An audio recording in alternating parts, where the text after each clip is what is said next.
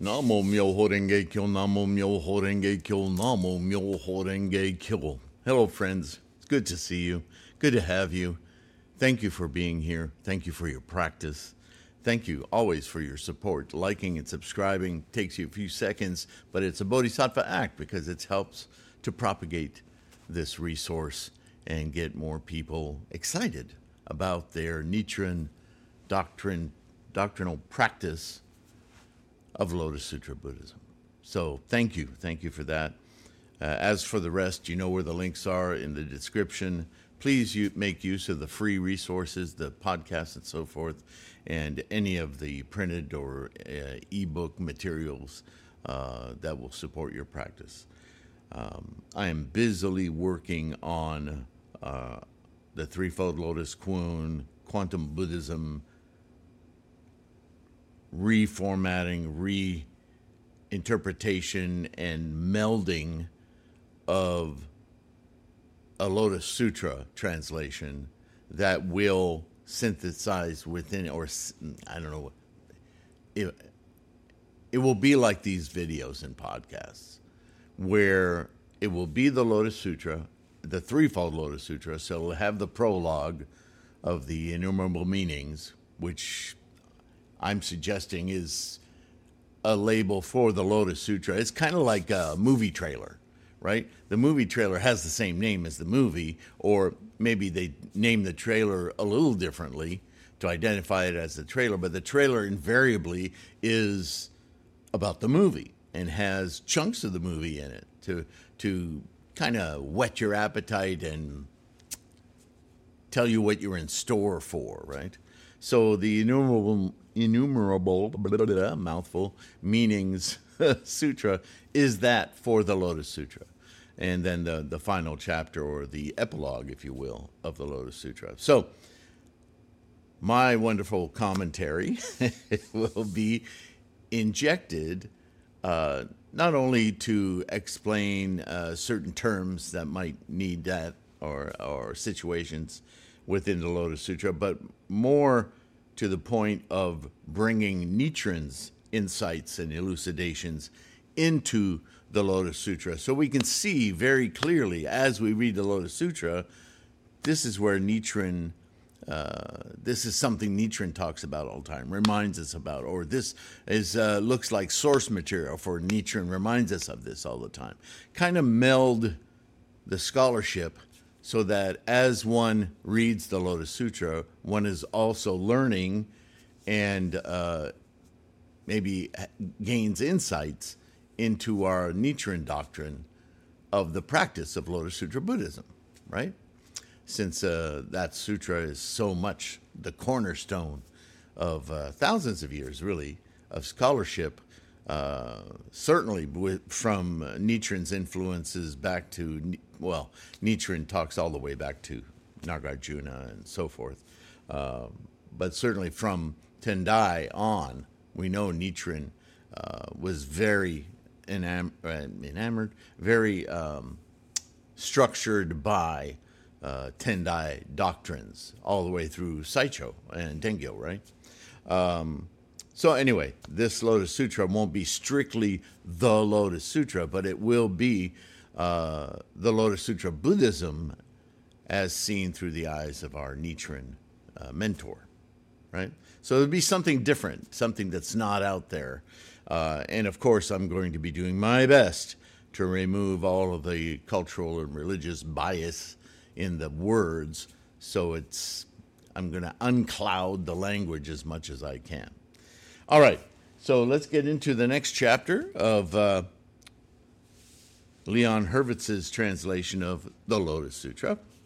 And we're on chapter 14. He calls it comfortable conduct, which, uh, I don't know.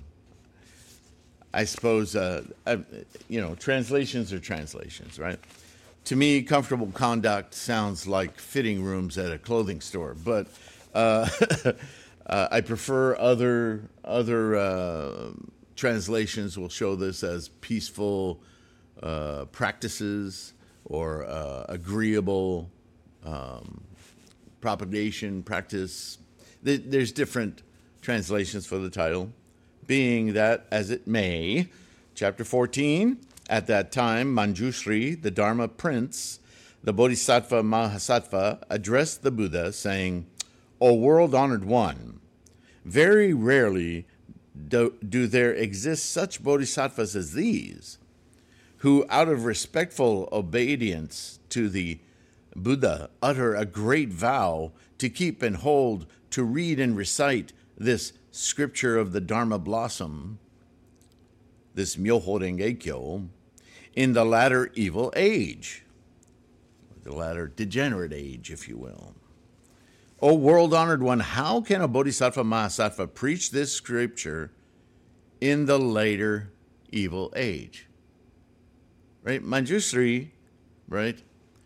He's like, okay, this is all well and good, all of this flowery talk and these huge vows, and it's quite, it's quite something. Not putting it down, he's saying, but um, so this uh, this period of time, a thousand years in the future, or two thousand years in the future, or even longer. Um, how are these bodhisattvas, no matter how strong they are, teach this in 2,500 years? How I, am not getting it. You know, they are human beings after all, right? So Manjushri is always good to kind of bring the, even though this is all about the mind and mentations, Manjushri kind of keeps bringing things back to earth, right? And you'll see how that, I make a point of that because in the next few chapters, you're going to see uh, this is going to be a seminal kind of a question. The Buddha declared to Manjushri, okay, you want to know, if in the latter evil age a bodhisattva mahasattva wishes to preach this scripture, he must dwell secu- securely in four dharmas. First, by dwelling securely in the place where the bodhisattva acts, in the place that he approaches with familiarity, he shall be able to set forth this scripture for the sake of living beings.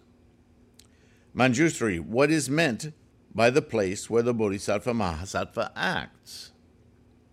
If a Bodhisattva Mahasattva dwells on the ground of forbearance, if he is gentle, agreeable, good, and acquiescent, not given to fits of violence, nor at heart becoming alarmed, if further he performs no act with respect to the dharmas, but views the dharmas in keeping with their true marks. In other words, all dharmas are descriptors of experience, but the descriptors aren't things. Experience is something, but the dharma, that experience, it's it's only perceived in the mind, right? If also he performs no act and commits no discrimination, this is called the place where the Bodhisattva Mahasattvas act. Interesting. What is meant by the place that the Bodhisattva Mahasattva approaches with familiarity, the Bodhisattva Mahasattva does not approach with familiarity kings or princes of realms, nor ministers or senior officials. Right? Because somebody who's exhausted their attachments liberated themselves from samsaric cravings and clingings wouldn't have anything to do with people of political power or well obviously those are eh, people admired in craving and clinging so why would you associate right he does not approach with familiarity the followers of external paths oh uh, you know you're, you're a mennonite oh nice uh, have a nice day. Bye. right? It's no need for that. Nor Brahmins, nor Nirgranthas, heretical monks, uh, especially Jain. Ooh, they point out the Jains here. A lot of people make the mistake of thinking that Jainism is uh, a form of Buddhism. Uh, no, it's, uh, it's actually not only not Buddhism, but it um, it takes from Buddhism a lot of rhetoric, and then it uh, to say it diminishes it isn't.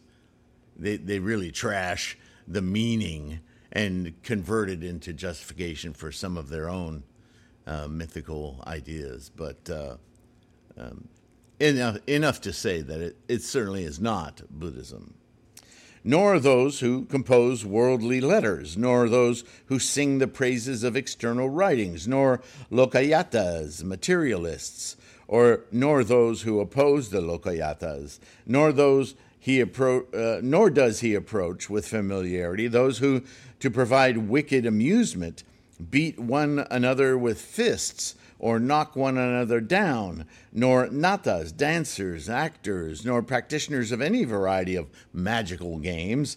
He also does not approach with familiarity kandalas or outcasts, or those who raise pigs, sheep, chickens, and dogs, or those who hunt or fish or cultivate other uh, bad practices. If such a person on some chance occasion come to him, then he preaches or teaches Dharma to them, but hopes for nothing, right? In other words, he shows them what he represents. He doesn't shy away from them, but he also doesn't entertain their entertainments. He represents, or she represents, right? The Bodhisattva represents Buddhism, true Buddhism. Lotus Sutra Buddhism. So if you come and talk to me about your hunting trip over the weekend, I'm going to quote Sutra or talk about the preciousness of life. Maybe my my my own animals for which I display and care for, display a lot of emotion, love, take care take care of their health. Right? I will take not necessarily an opposite tact, but certainly a tact that maybe speaks to a similar subject, but with very Buddhist grounding, yeah?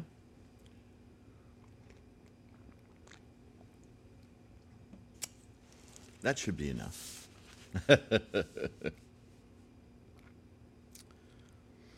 Also, he does not approach with familiarity bhikshus, bhikshunis, upasakas, and upasikas who seek to be voice hearers, nor does he ask after their well being, whether in a room or in a thoroughfare or in a hall or public speaking. He does not stay with them.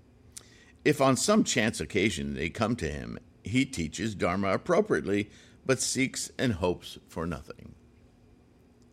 Not because he has no hope to convert them, but that, again, as I say constantly, Buddhism and our achievement of Buddha in the practice is our effort solo. Nobody can give it to you, force it, shoehorn it into your head, right? It's not bequeathed to us. It's something we alone individually achieve. So, why would a bodhisattva not seek to hang around with Shravakas, Buddhas, right? Other forms of Buddhists, because that's not what he or she is about. By you have to understand the other side of that coin is that by really lending your familiarity to these other groups, you are bolstering their image of themselves their pride. You're, you're actually promoting a negative. You're becoming an obstacle. Hmm. Yeah, that's a different aspect of responsibility we don't often think about. Right?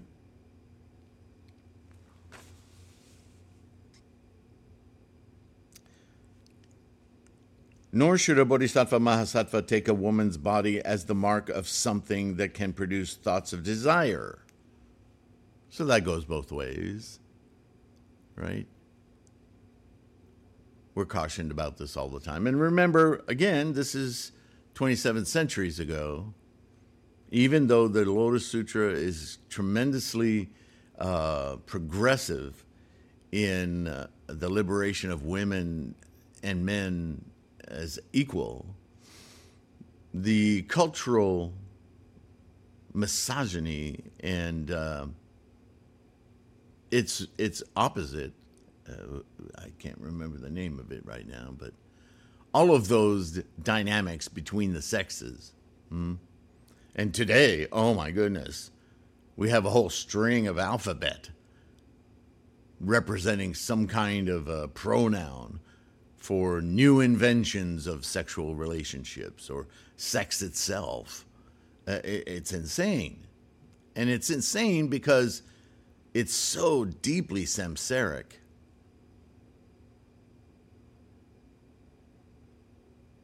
It's not enlightenment in any form. What you want to do sexually, and I'll say it for everyone to hear, none of my business. That's something you wrestle with. That's you. Do as you wish. I have no control or desire to know. So, if any relationships come to you, especially as a bodhisattva, bodhisattva, mahasattva, same rule applies.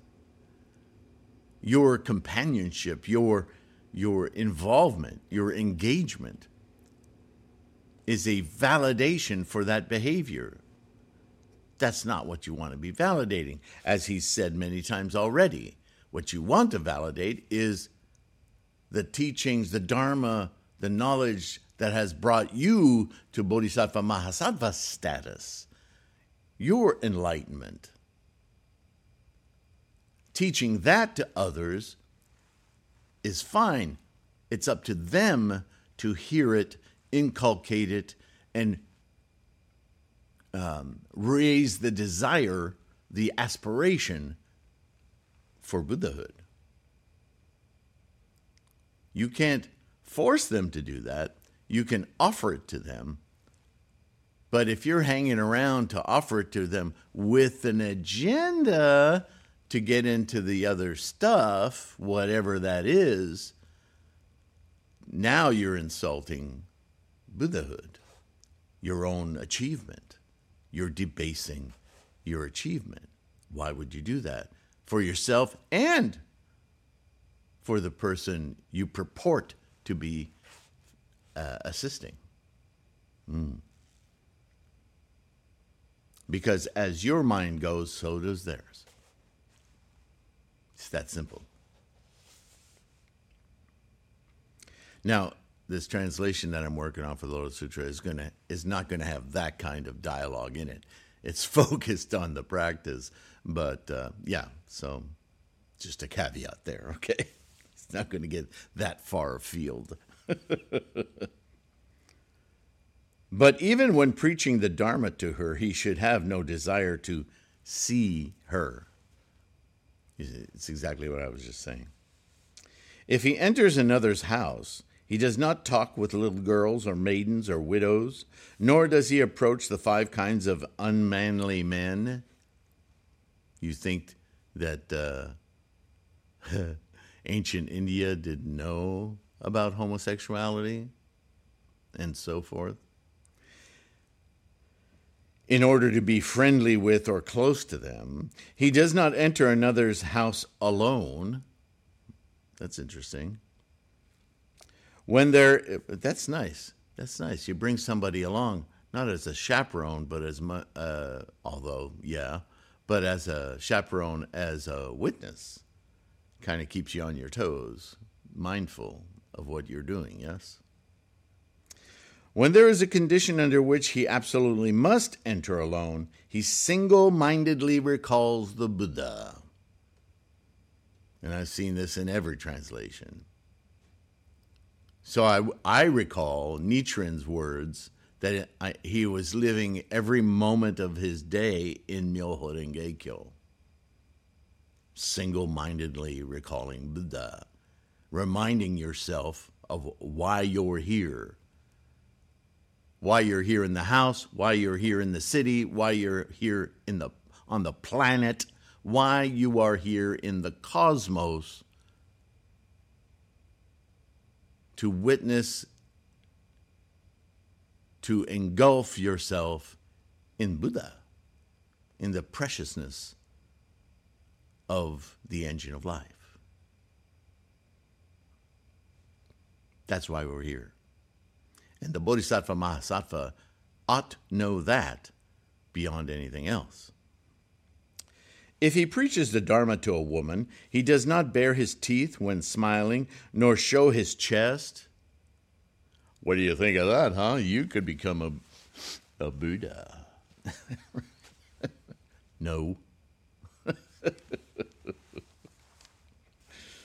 oh, my. Not even for the Dharma's sake does he become familiar or close. I know, it's strict. But do you see the reason? The overwhelming representation of dignity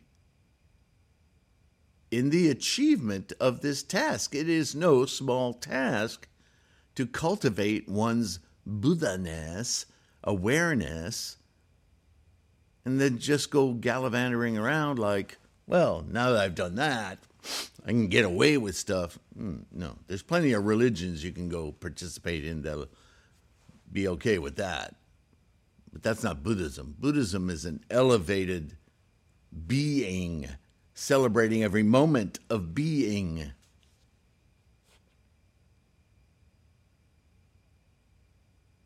It's about life at its core. Why would you depart? Why would you defile that? That's the whole point.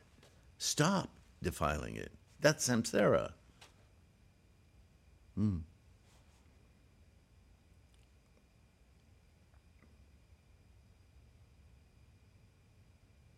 How much the less for anything else?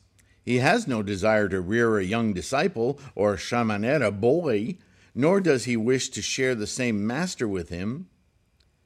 But he never loves to sit in dhyana, Im- improving and collecting his thoughts in a quiet place.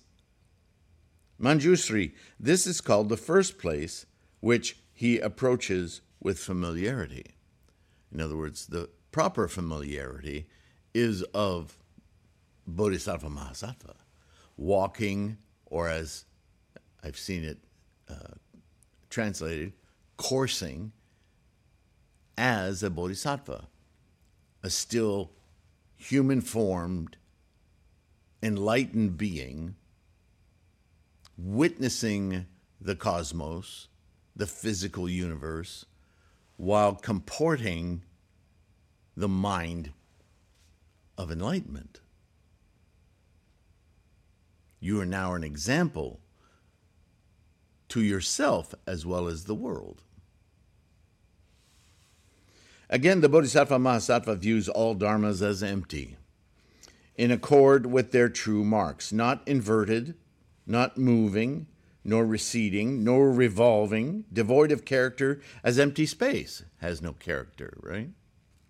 Inaccessible of approach by any words, not born, nor coming out, nor arising, nameless, signless, markless, having in truth no being, incalculable and unlimited, unimpeded and unobstructed, existing solely by virtue of causes and conditions, moment to moment to moment to moment. Their reality, born of inverted notions. That is why he preaches, ever wishing to see such Dharma marks as these. This is called the second place that the Bodhisattva Mahasattva approaches with familiarity. At that time, the world honored one, wishing to restate this meaning, proclaimed Gathas, saying, If there is a bodhisattva in the latter age, who, with heart free of fear, wishes to preach, teach this scripture, he should enter the place of action and the place of familiar approach, ever separating himself from the lords of realms and from their heirs, as well as great ministers and senior officials, those who play dangerous games. And it's also a self protection, do you see? They just kind of slip that in there because politician, politicians will take advantage of you. Anytime one of the elites of society, whether they're politicians or wealthy corporation CEOs or whatever, come into contact with a strong individual, man or woman, their first thought is how can I take advantage of their power to edify mine? It's a powerful, egotistical realm, and it's not one that you want to be suited for. So don't put yourself in a situation where you can easily be made or taken advantage of. You will be wasting any effort you make because it will not be heard.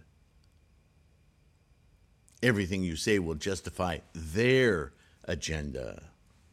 You see? And Kandalas, adherents of external paths and Brahmins, nor is he to approach with familiarity men of overweening pride, who cling with craving to the lesser vehicle, students of the three storehouses, the Tripitaka, bhikshus who violate the precepts, arahants in name only, or bhikshunis who love to play and laugh, profoundly attached to the five desires, they may be monks, but that doesn't mean there are not monks who are still indulging in the skandhas, right? Or those who seek to display passages, uh, passage into extinction, to wit, upasikas. Let him approach none of these with familiarity. If such persons as these come in good heart, arriving in the Bodhisattva's presence in order to hear of the Buddha path, may the Bodhisattva then, with a heart free of fear, cherishing no hopes, with no other agenda, teach the Dharma to them. That's your purpose. Widows, maidens, and unmanly men None of these is here to approach with familiarity, to be intimate with or close to them. Nor is he to approach with familiarity butchers or meat cutters, hunters or fishermen, or any who kill for profit. That's always the caveat here. Those who kill or manipulate kill for profit. If you kill animals to feed your family, that's not the same thing, right? Selling meat for their livelihood, or those who advertise and sell female flesh, of the likes of these he is to approach none with familiarity. Those who play foolish and dangerous games, such as knocking on one another down, boxing, karate, you know, sport, football, hmm? or engage in any other of such sundry amusements, or prostitutes, let's say it clearly, let him approach none of these with familiarity. It doesn't say hold a stick out, it says don't get cozy with these people. They may come to you asking about the, the way, and you can teach them some Dharma, but never get cozy with these people because you will be study. What's the old song? Or the I forget where it first came from, but I remember Alan Parsons' project used this as a lyric. You lay down with dogs, you get up with fleas. There's no more apt little uh, what? Oh, come on, Celine. Lyric. He is never alone in a secluded place to preach Dharma to women.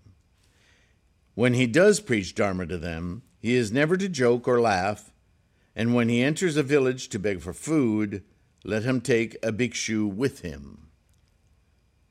So pair up. If there is no bhikshu, he is single mindedly to recollect the Buddha. This, then, is called the place for action, the place of approach. By resort to these two places, one can comfortably teach. Nor again does he course in superior, meditate, and inferior dharmas, or mediate, sorry, in superior, mediate, or inferior dharmas, right? Don't get into conversations with somebody about the uh, merits or non merits of Zen or Theravada. It's just, it's a, it's a waste of time, other than in teaching the Dharma. But as he says here, he does not course in superior, mediate, and inferior dharmas. I don't know what would be superior, but you get the meaning, right? Or in constituted and unconstituted, or real and unreal dharmas. Nor does he make the distinction this is a man, this is a woman. He does not gain the dharmas, nor does he uh, nor know nor see them. This is then called the bodhisattva place for action. All the dharmas are he- empty, having nothing, neither any permanency nor any arising or perishing. Again, not seeing man or woman, Buddhism is about the mind. So when we, as accomplished bodhisattva, meet other people, we need to consider them minds.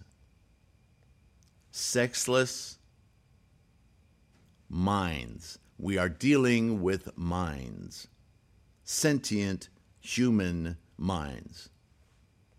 Hmm?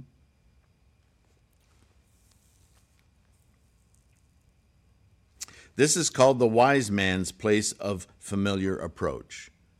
So, this is a, what do you think approach is? It's attitude. Buddhism is about attitude and intent. Always, always, always. What is your attitude? That's what he's talking about. It is only through inverse discrimination that the dharmas exist or do not exist that they are real or unreal, born or unborn. If in a quiet place one perfects and collects one's thoughts, dwelling securely and unmoving, as if one were Mount Sumeru itself, observing that all dharmas have nothing whatsoever, being quite like empty space, that they have nothing firm or solid, being unborn, unemerging, unmoving, unreceding, ever dwelling in one mark. This is called the place of approach. Because dharmas, experiences, are constructs of samsara. It's that simple. So when you sit and you ponder, life, right? Life is energy, informations, expressing itself through the worlds, the realms of form. Moment to moment, nothing sticks. Everything is a moment to moment movement, momentum, inertia. So anything that, that confluence of amalgamated energy manifests the thought of an experience, that's samsara. That's not real. That's not true. What is true is this movement, this constant engine of life. This is where we course. This is where the Bodhisattva Mahasattva courses observers from within, secret agents of enlightenment. Kind of like that.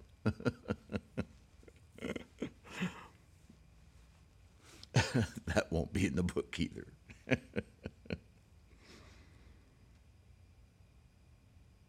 When a bhikshu, or a monk, after my passage into extinction, enters this place of action and place of familiar approach, when teaching this scripture, he experiences no panic. What's there to panic? Everything's just happening, right? We're being, we're verbs. The bodhisattva at times shall enter into a quiet room and with right mindfulness view the dharmas in keeping with the doctrine. Then, rising from dhyana concentration, for lords of the realm, princes and subjects, Brahmins and the like, enlightened, convert, and set forth, teaching this scriptural canon. His heart is tranquil and subject to no panic. O Manjushri. Such is the Bodhisattva, who, dwelling securely in the first Dharma, shall be able in the latter age to preach the scripture of the Dharma blossom. Myoho Renge Kyo. To which Manjushri is, I must think, thinking to himself, was that my question?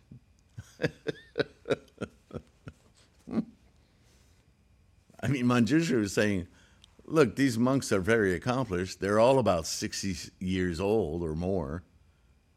And you're talking about something thousands of years away. How are they going to, what? and Buddha Shakyamuni just leaps right over that and goes, Bodhisattva is Bodhisattva. Stop confusing the issue with time. Constantly, he does this. Also, oh, O Manjushri, he's not done yet. If after the extinction of the thus come one, and in the final Dharma, one wishes to preach this scripture, one must dwell in comfortable activity. In other words, don't stress yourself out. Do what you've learned. Simple enough one uh, blah, blah, blah. whether setting forth explication by word of mouth or reading the scripture itself one is to have no wish to mention the faults of men or the scriptural canon nor is one to hold other dharma masters lightly or in contempt or to talk of the good and the bad and the advantages and deficiencies of others with respect to voice hearing men, one is also not to talk of their faults, mentioning them by name, nor for that matter is one to laud their virtues, mentioning them by name, nor again is one to give rise to a heart of resentment and suspicion. It is because uh, one is skilled at cultivating such comfortable thoughts as these that one's listeners shall not oppose one's attentions.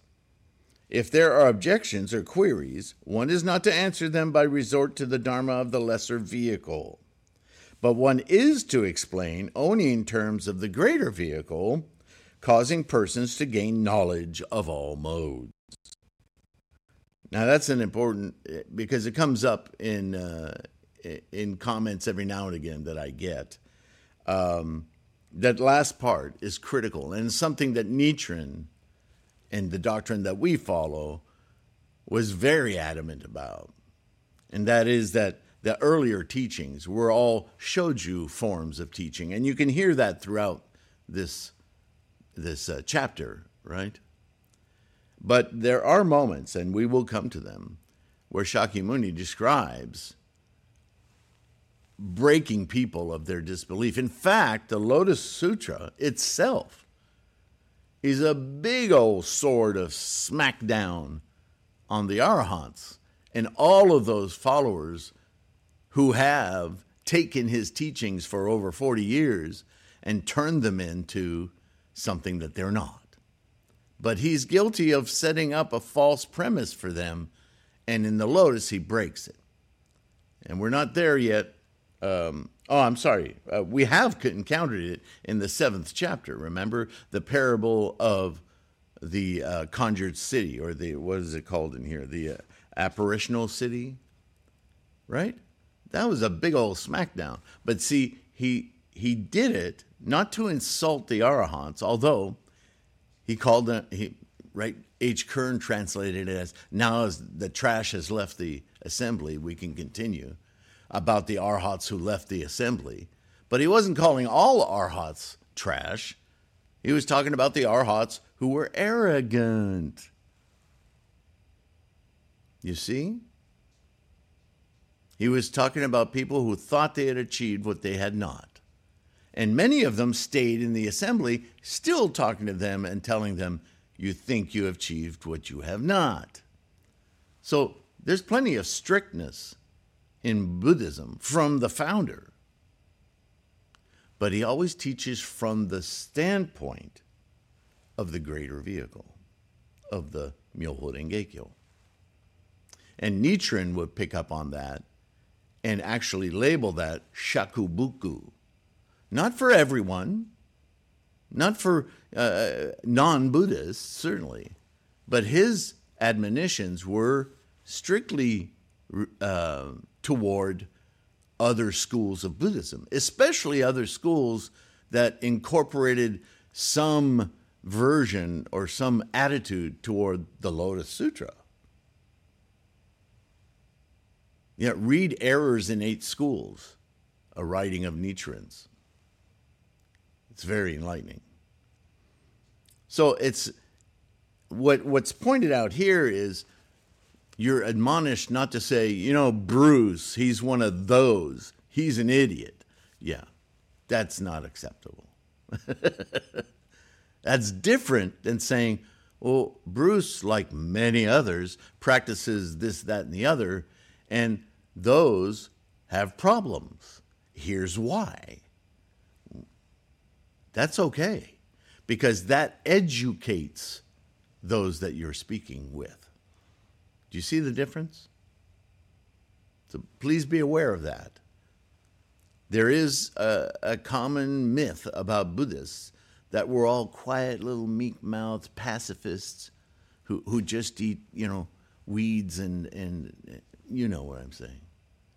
And that, that's an old myth, and a lot of people still believe it. And I had one woman come up to me and was, "You don't act like a monk." and my question to her, "Well, how how does a monk act?" She couldn't she couldn't answer, but obviously she had a lot of programming in her head, right? I didn't take it as an insult. I laughed. Okay. She doesn't know. Nor did I castigate her in front of everyone. She doesn't know. It's okay not to know. If you care to know, I'll I'll spend some time with you. That's all I can do, right? All right, where are we time wise? All right, I need to wrap this up. So at that time, the world honored one, wishing to restate this meaning, proclaimed Gathas, saying, and here we go with the verse section, that I will save until uh, the next video in the meantime, you know, I, I really hope you guys uh, take care of your health. You know, the, uh, the darn coronavirus is acting up again. It's mutated some more. Uh, beyond the, uh, what was the last one? The Omicron. Now it's this JNR1, whatever it is. Now they're giving it codes. At the same time as funding is being pulled away from monitoring and tracking this stuff. It's it's a scary situation, and it's a worldwide situation. So be aware. Uh, this COVID thing is is no joke. Uh, not everyone gets sick the same way, but uh, certainly for people like me, decrepit old guys with diabetes and whatever else, um, yeah, got to really be watchful. Yeah, I'm sure there'll be a new. Uh, um, vaccine coming out to incorporate some strengths uh, against this new strain, uh, but it's moving fast. I don't think we're going to see the end of COVID in our lifetime. Um, but the fact that it changes so quickly, uh, unlike, you know, we get a new flu every year, but COVID, they say, can change and attack two, three, even four times in a single year. It's, it's kind of scary. You know, and I'm reminded of Nichiren's discussed, uh, uh, discussions on uh, Japan's issue with sickness, right? Famine and pestilence and all sorts of things. And, and epidemics, and I'm thinking, man, we really need to get serious about our practice and get more people involved.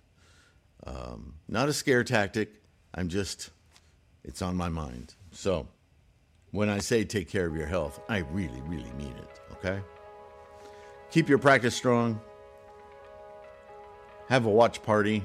I really like that idea um, because it promotes person to person dialogue, right? Um, and maybe I'll get more comments or questions out of that and give me more to talk about because I need it. I need more to talk about. All right, friends, I'm going to let you go. Thanks again for being here, and I'll see you in the next one. All right? Bye for now.